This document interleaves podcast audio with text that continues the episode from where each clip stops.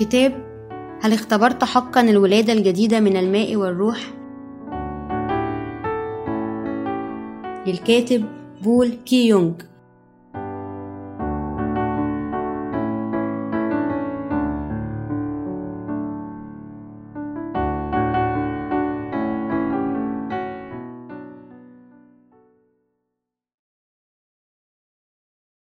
العظة الأولى، يجب علينا أن نعرف خطايانا أولا لكي نخلص. إنجيل مرقس الإصحاح 7 الآية 8 والآية 9: لأنكم تركتم وصية الله وتتمسكون بتقليد الناس، غسل الأباريق والكؤوس وأمورا أخرى كثيرة مثل هذه تفعلون. ثم قال لهم: حسنا، رفضتم وصية الله لتحفظوا تقليدكم. إنجيل مرقس الإصحاح 7 الآية 20 إلى الآية 23: ثم قال: إن الذي يخرج من الإنسان ذلك ينجس الإنسان، لأنه من الداخل من قلوب الناس تخرج الأفكار الشريرة، زنا، فسق، قتل، سرقة، طمع، خبث، مكر، عهارة، عين شريرة، تجديف، كبرياء، جهل. جميع هذه الشرور تخرج من الداخل وتنجس الإنسان. أولا أريد تعريف ما هي الخطية. هناك خطايا حددها الله وهناك خطايا حددها الإنسان. كلمة خطية هي مرقس باللغة اليونانية القديمة، معناها يخطئ الهدف، وبعبارة أخرى معناها ارتكاب خطأ. ويعتبر عدم طاعة وصايا الله خطية. دعونا نلاحظ في البداية وجهة نظر الإنسان نحو الخطية. ما هي الخطية؟ إنها عدم طاعة وصايا الله. إننا نقيس الخطية من خلال ووفقا لضمائرنا، ومع ذلك فإن معيار الإنسان لها متفاوت وفقا لخليفته الاجتماعية، حالته الذهنية والظروف المحيطة به، وكذلك وفقا لضميره. وبالتالي فإن تعريف الخطية وتحديدها يتفاوت بين شخص وآخر. وعلى هذا فإن نفس الفعل يمكن أن يعتبر أو لا يعتبر خطية قياسا إلى معايير كل إنسان. ولهذا أعطانا الله 613 مادة للناموس لاستخدامها بوصفها المعيار المطلق للخطية. ناموس الله، ضمير الإنسان، والأخلاق والمعايير الاجتماعية، القانون الوطني والقانون المدني. يجب ألا نضع أبدا معايير الخطية وفقا لضمائرنا الشخصية معتمدين على المعايير الاجتماعية. إن خطايا ضمائرنا لا تتفق مع ما حدده الله على أنه خطية، ولهذا يجب ألا نصغي في ذلك إلى ضمائرنا، بل نضع معايير الخطية وفقا لوصايا الله. فكل منا له فكرته الخاصة في ماهية الخطية. البعض يعتبرها عيوبهم، بينما يعتبرها البعض الآخر أنها تستند إلى السلوك المنحرف. فعلى سبيل المثال، في كوريا يغطي الناس مقابر والديهم بالأعشاب ويأخذون على عاتقهم العناية بها حتى وفاتهم. لكن في إحدى القبائل البدائية في بابوا غينيا الجديدة يكرمون والديهم المتوفيين من خلال التهام الجسم مع أفراد الأسرة. لست متأكدا إذا ما كانوا يطبخون الجثة قبل أكلها أم لا، وأعتقد أنهم يريدون منع الديدان من أكل الجسم. توضح هذه العادات أن المفهوم البشري للخطية يتباين بشكل شاسع. إن فعلا فاضلا في مجتمع ما قد يعتبر همجيا في مجتمع آخر، إلا أن الكتاب المقدس يخبرنا أن عدم طاعة وصايا الله خطية. لأنكم تركتم وصية الله وتتمسكون بتقليد الناس، غسل الأباريق والكؤوس وأمورا أخرى كثيرة مثل هذه تفعلون. ثم قال لهم: حسنا، رفضتم وصية الله لتحفظوا تقليدكم. إنجيل مرقس الإصحاح 7 الآية 8 و9. إن مظاهرنا الخارجية غير ذات أهمية عند الله، لأنه ينظر إلى أعماق قلوبنا. إن معيار الإنسان الشخصي خطية أمام الله. ما هي أكثر الخطايا خطورة؟ إنها تجاهل كلمة الله. إن الفشل في أن نحيا طبقا لإرادة الله خطية أمام الله، وهو كعدم الإيمان بكلمة الله. قال الله أنها خطية أن نعيش مثل الفريسيين الذين رفضوا وصايا الله ووضعوا مزيدا من الأهمية على تعليمهم الشخصية الموروثة. ولقد اعتبر يسوع الفريسيون منافقين: أي إله تؤمن به؟ هل حقا تقدسني وتمجدني؟ وها أنت تعتز باسمي، ولكن هل تكرمني حقا؟ ينظر الناس فقط إلى المظاهر الخارجية ويتجاهلون كلمة الله. إن أخطر خطية هي تجاهل كلمة الله. هل أنتم مدركين لذلك؟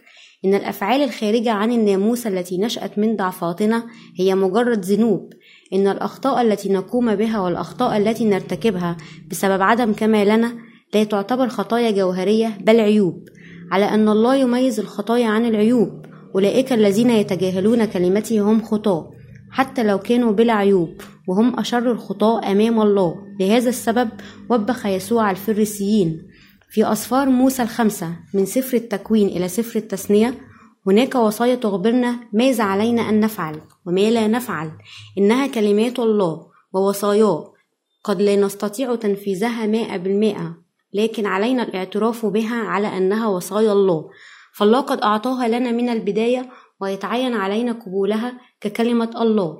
في البدء كان الكلمة، والكلمة كان عند الله، وكان الكلمة الله. إنجيل يوحنا الإصحاح 1 الآية 1. قال ليكن نور فكان نور، سفر التكوين الإصحاح 1 الآية 3. خلق الله كل شيء وبعد ذلك وضع الناموس، والكلمة صار جسدا وحل بيننا، وكان الكلمة الله. إنجيل يوحنا الإصحاح 1 الآية 14 والآية 1. كيف إذن يظهر لنا الله ذاته؟ يظهر لنا الله ذاته من خلال وصاياه، لأن الله هو الكلمة والروح. وبناء على هذا، بماذا نسمى الكتاب المقدس؟ نسميه كلمة الله.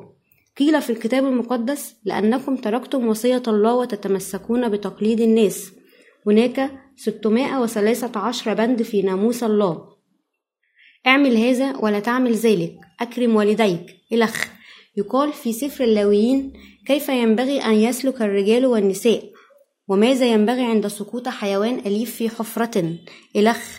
يوجد 613 بند كهذا في ناموس الله.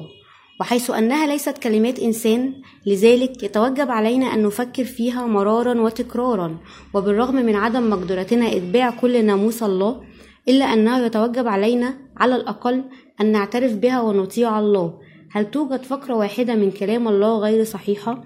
لقد أهمل الفريسيون وصايا الله وتمسكوا بتقاليد الناس أكثر من وصايا الله. إن كلمات شيوخهم حملت مزيدا من الأهمية عن كلام الله، وهذا ما شهده يسوع حينما كان على الأرض. وكان أكثر ما يتألم لأجله هو تجاهل الناس لكلمة الله. لقد أعطانا الله 613 وصية في الناموس لندرك خطايانا وليظهر أنه هو الحق إلهنا القدوس. ولأننا جميعا خطاة أمامه، يتوجب علينا أن نحيا بالإيمان بيسوع الذي أرسل لنا من قبل الله بسبب محبته لنا. إن الذين يهملون كلمة الله ولا يؤمنون بها خطاة، وأولئك الذين لا يستطيعون إتباع كلمة الله هم أيضا خطاة، ولكن إهمال كلمة الله هي خطية أشد جسامة. إن هؤلاء الذين يرتكبون تلك الخطية الجسيمة سينتهي بهم الأمر في جهنم. إن عدم الإيمان بكلمة الله هو أخطر خطية أمام الله. السبب الذي أعطانا الله الناموس لأجله. لماذا أعطانا الله الناموس؟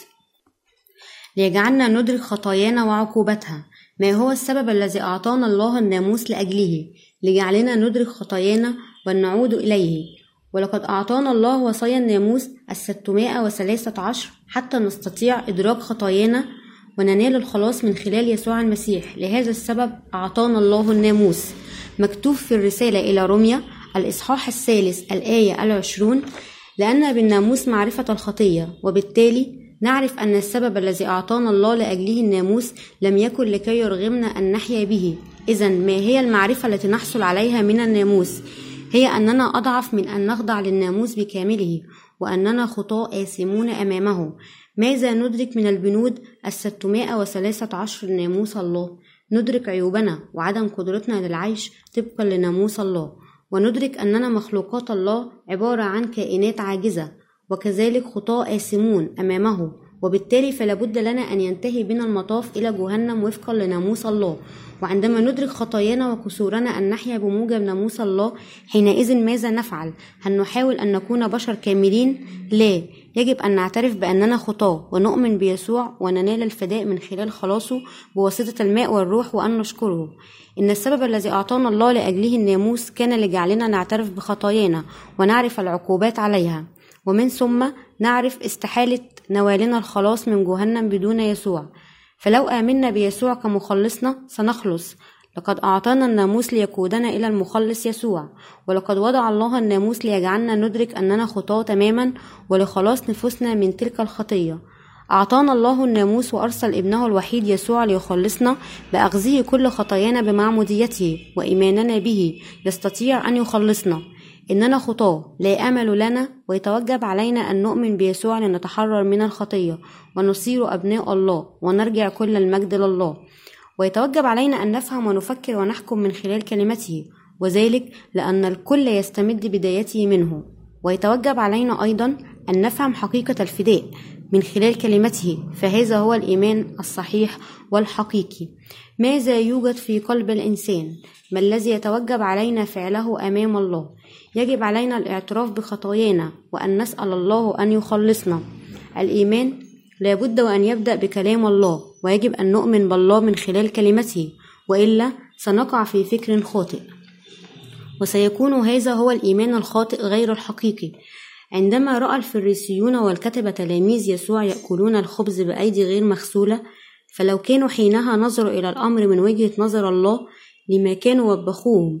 تخبرنا كلمة الله أنه مهما كان الذي يدخل إلى الإنسان من الخارج لا ينجسه، لأنه يمر على المعدة ثم يخرج من الجسم دون أن يؤثر على القلب، كما قيل في إنجيل مرقس الإصحاح 7 الآية 20 إلى الآية 23. ثم قال: إن الذي يخرج من الإنسان ذلك ينجس الإنسان، لأنه من الداخل من قلوب الناس تخرج الأفكار الشريرة: زنا، فسق، قتل، سرقة، طمع، خبث، مكر، عهارة، عين شريرة، تجديف، كبرياء، جهل. جميع هذه الشرور تخرج من الداخل وتنجس الإنسان. قال يسوع أن الناس خطاة لأنهم مولودين بالخطية. هل تفهمون ما معنى هذا؟ نحن مولودين خطاة لأننا جميعا أبناء آدم، لكننا لا نستطيع أن نرى الحق لأننا لا نقبل ولا نؤمن بجميع كلام الله. إذن ماذا يوجد داخل قلب الإنسان؟ تبين الفقرة السابقة: لأنه من الداخل من قلوب الناس تخرج الأفكار الشريرة: زنا، فسق، قتل، سرقة، طمع، خبث، مكر، عهارة، عين شريرة، تجديف، كبرياء، جهل. جميع أنواع الشرور تصدر من قلوب الناس وتنجسهم. ومذكور في سفر المزامير: إذ أرى سماواتك عمل أصابعك، القمر والنجوم التي كونتها، فمن هو الإنسان حتى تذكره، وابن آدم حتى تفتقده. سفر المزامير المزمور 8 الآية 3. لماذا يأتي الله بنفسه إلينا؟ يأتي إلينا لأنه يحبنا، خلقنا وأشفق علينا نحن الخطاة. محى الله خطايانا جميعها وجعلنا شعبه. أيها الرب سيدنا، ما أمجد اسمك في كل الأرض، حيث جعلت جلالك فوق السماوات. سفر المزامير الإصحاح 8 الآية 1. لقد غنى الملك داود في العهد القديم بهذا المزمور عندما أدرك أن الله سيصبح مخلص الخطاة. وفي العهد الجديد قرر الرسول بولس نفس المزمور: إنه لشيء عجيب أننا مخلوقات الله نستطيع أن نصير أبناء الخالق، وهذا يتم فقط من خلال رحمة الله لنا. هذه هي محبة الله. ويتوجب علينا أن ندرك أن محاولة الحياة بحسب ناموس الله تماما هي تحد جسور لله، علاوة على أنه توجه متعجرف ناتج عن جهلنا. ليس من الصواب لنا أن نعيش خارج محبة الله، مجاهدين لمراعاة ناموس الله لذواتنا ومصلين باستمادة لأجل مثل هذه الحياة. إنها إرادة الله. أنه يتوجب علينا إدراك أننا خطاة بموجب الناموس، وأن نؤمن بخلاص الماء والدم ليسوع. إن كلمتي مكتوبة في إنجيل مرقس الإصحاح 7 الآية 20 إلى الآية 23. ثم قال: إن الذي يخرج من الإنسان ذلك ينجس الإنسان، لأنه من الداخل من قلوب الناس تخرج الأفكار الشريرة: زنا، فسق، قتل، سرقة، طمع، خبث، مكر، عهارة، عين شريرة، تجديف، كبرياء، جهل. جميع هذه الشرور تخرج من الداخل وتنجس الإنسان. قال يسوع: إن الذي يخرج من الإنسان الخطية الداخلية ينجسه، حتى الطعام غير النظيف الذي يعطيه الله لنا لا يمكن أن ينجسنا. وجميع المخلوقات طاهرة، ولكن فقط الأشياء الخارجة من الإنسان أي الخطايا هي التي تنجسنا. كلنا مولودين كنسل آدم. إذن بما ولدنا؟ لقد ولدنا ولدينا 12 نوعا من الخطايا، أليس كذلك؟ إذن هل نستطيع أن نحيا بلا ارتكاب الخطايا؟ سنستمر في ارتكاب الخطية لأننا مولودون بالخطية. هل نستطيع أن نتوقف عن الخطية فقط لأننا نعرف ناموس الله؟ هل نستطيع أن نحيا طبقا لوصية الله؟ لا. كلما حاولنا الحياة طبقا للناموس كلما زاد الأمر صعوبة، لذا يتوجب علينا أن ندرك حدودنا ونتخلى عن توجيهاتنا، ومن ثم بقلوب متواضعة نستطيع أن نقبل معمودية يسوع ودمه التي تخلصنا.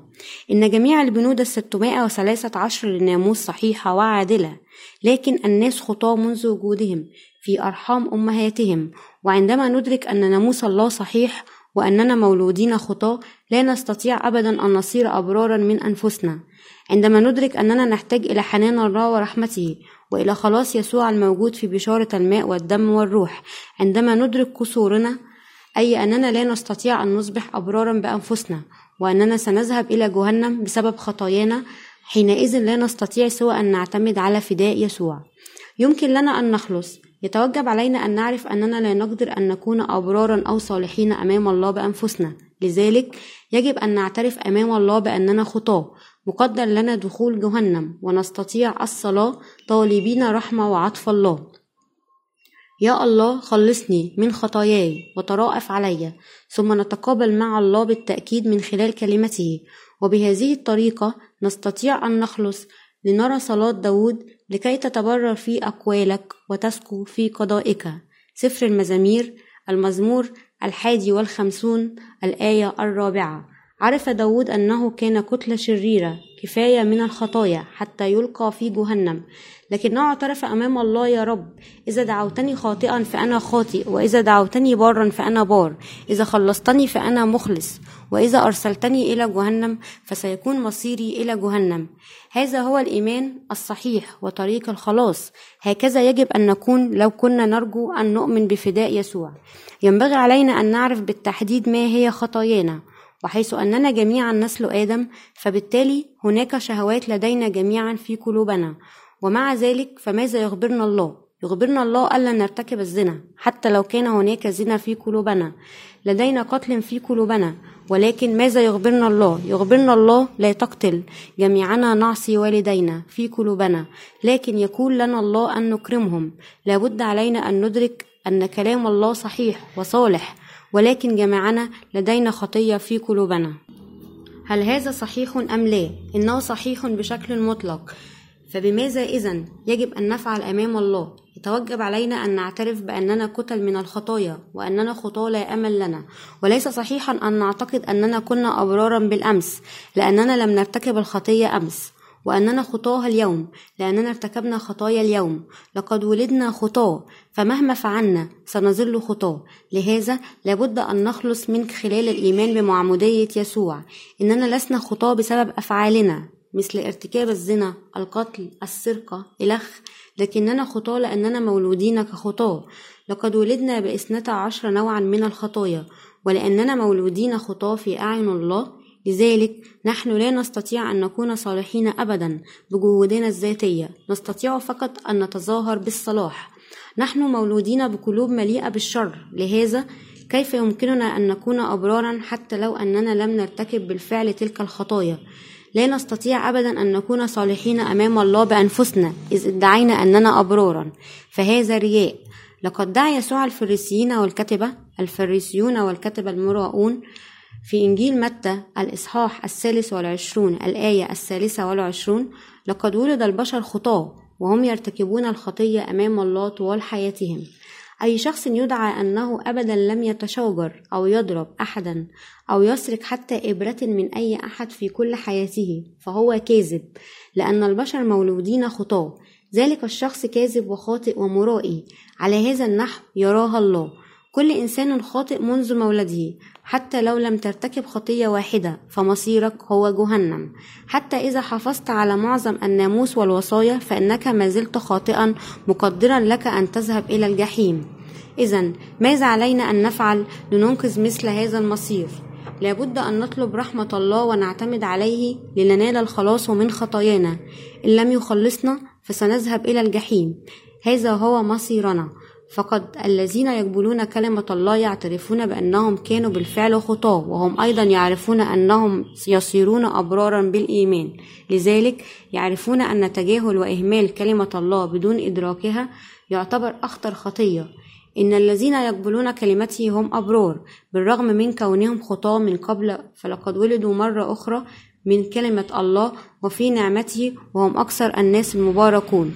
أولئك الذين يحاولون نوال الخلاص من خلال أعمالهم ما زالوا خطاة. من هم الذين ما زالوا خطاة حتى بعد إيمانهم بيسوع؟ هم الذين يحاولون أن ينالوا الخلاص من خلال أعمالهم. فلننظر إلى الرسالة إلى غلاطية الإصحاح 3 الآية 10 و11، لأن جميع الذين هم من أعمال الناموس هم تحت لعنة، لأنه مكتوب ملعون كل من لا يثبت في جميع ما هو مكتوب في كتاب الناموس ليعمل به. ولكن إن ليس أحد يتبرر بالناموس عند الله فظاهر، لأن البار بالإيمان يحيى. مكتوب كل من لا يثبت في جميع ما هو مكتوب في كتاب الناموس ملعون. إن أولئك الذين يعتقدون أنهم يؤمنون بيسوع ومع ذلك يحاولون التبرر بأعمالهم هم ملعونون. أين هم الذين يحاولون التبرر بأعمالهم؟ إنهم تحت لعنة الله. لماذا أعطانا الله الناموس؟ أعطانا الله الناموس لكي ندرك خطايانا. الرسالة إلى رومية الإصحاح 3 الآية 20، لقد أرادنا أيضا أن نعرف أننا خطاة بالكامل وأن مصيرنا في جهنم. آمنوا بمعمودية يسوع ابن الله واختبروا الولادة الجديدة من الماء والروح، عندئذ تخلصون من خطاياكم وتصبحون أبرارا ويكون لكم حياة أبدية وتذهبون إلى السماء، ليكن لكم هذا الإيمان في قلوبكم. الخطية الأكثر تكبرا في العالم. ما هي الخطية الأكثر تكبرا في العالم؟ محاولة العيش وفقا للناموس. نحن مباركون بالإيمان بنعمة الله. يخلص الله أولئك الذين يؤمنون بكلمته. لكن اليوم يوجد بين المؤمنين عدد كبير من المسيحيين الذين يحاولون العيش بناموس الله، وجدير بالمدح أنهم يحاولون العيش وفقا للناموس. ولكن كيف يمكن أن يكون هذا؟ يتوجب علينا إدراك كم هو من الغباء محاولة العيش بحسب ناموس الله. كلما حاولنا أكثر كلما زادت صعوبة الأمر. قال الله إذن الإيمان بالخبر والخبر بكلمة الله. الرسالة إلى رومية الإصحاح 10 الآية 17. نحتاج إلى التخلص من كبريائنا لننال الخلاص. يجب علينا أن نتخلى عن مقاييسنا الخاصة حتى ننال الخلاص.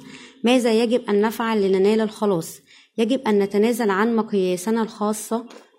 كيف يستطيع الناس نوال الخلاص؟ هذا ممكن فقط عندما يعرف الإنسان ذاته أنه خاطئ. هناك الكثير من الناس الذين لم ينالوا خلاصهم بعد لأنهم لا يستطيعون التنازل عن معتقداتهم وجهودهم الخاطئة.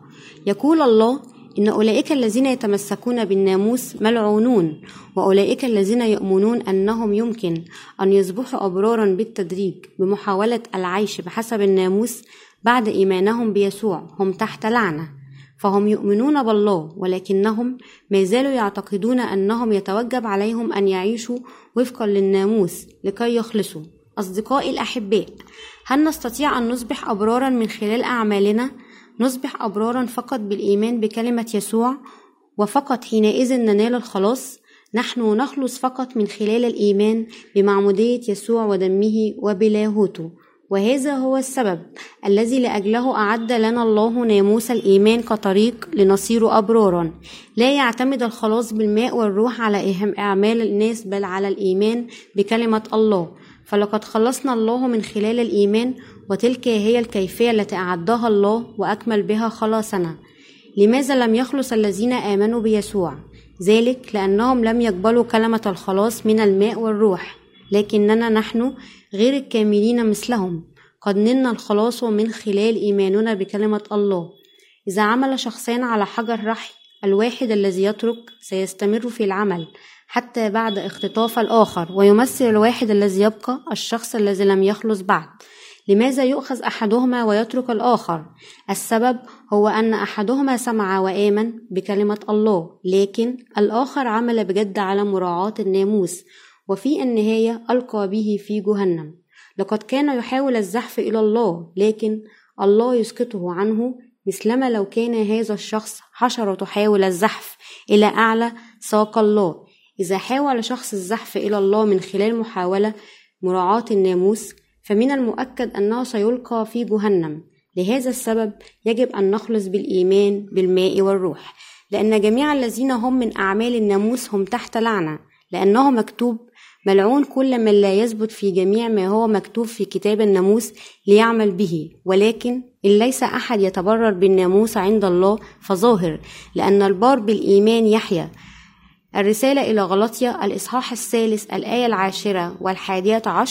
الرسالة إلى رومية الإصحاح 1 الآية 17.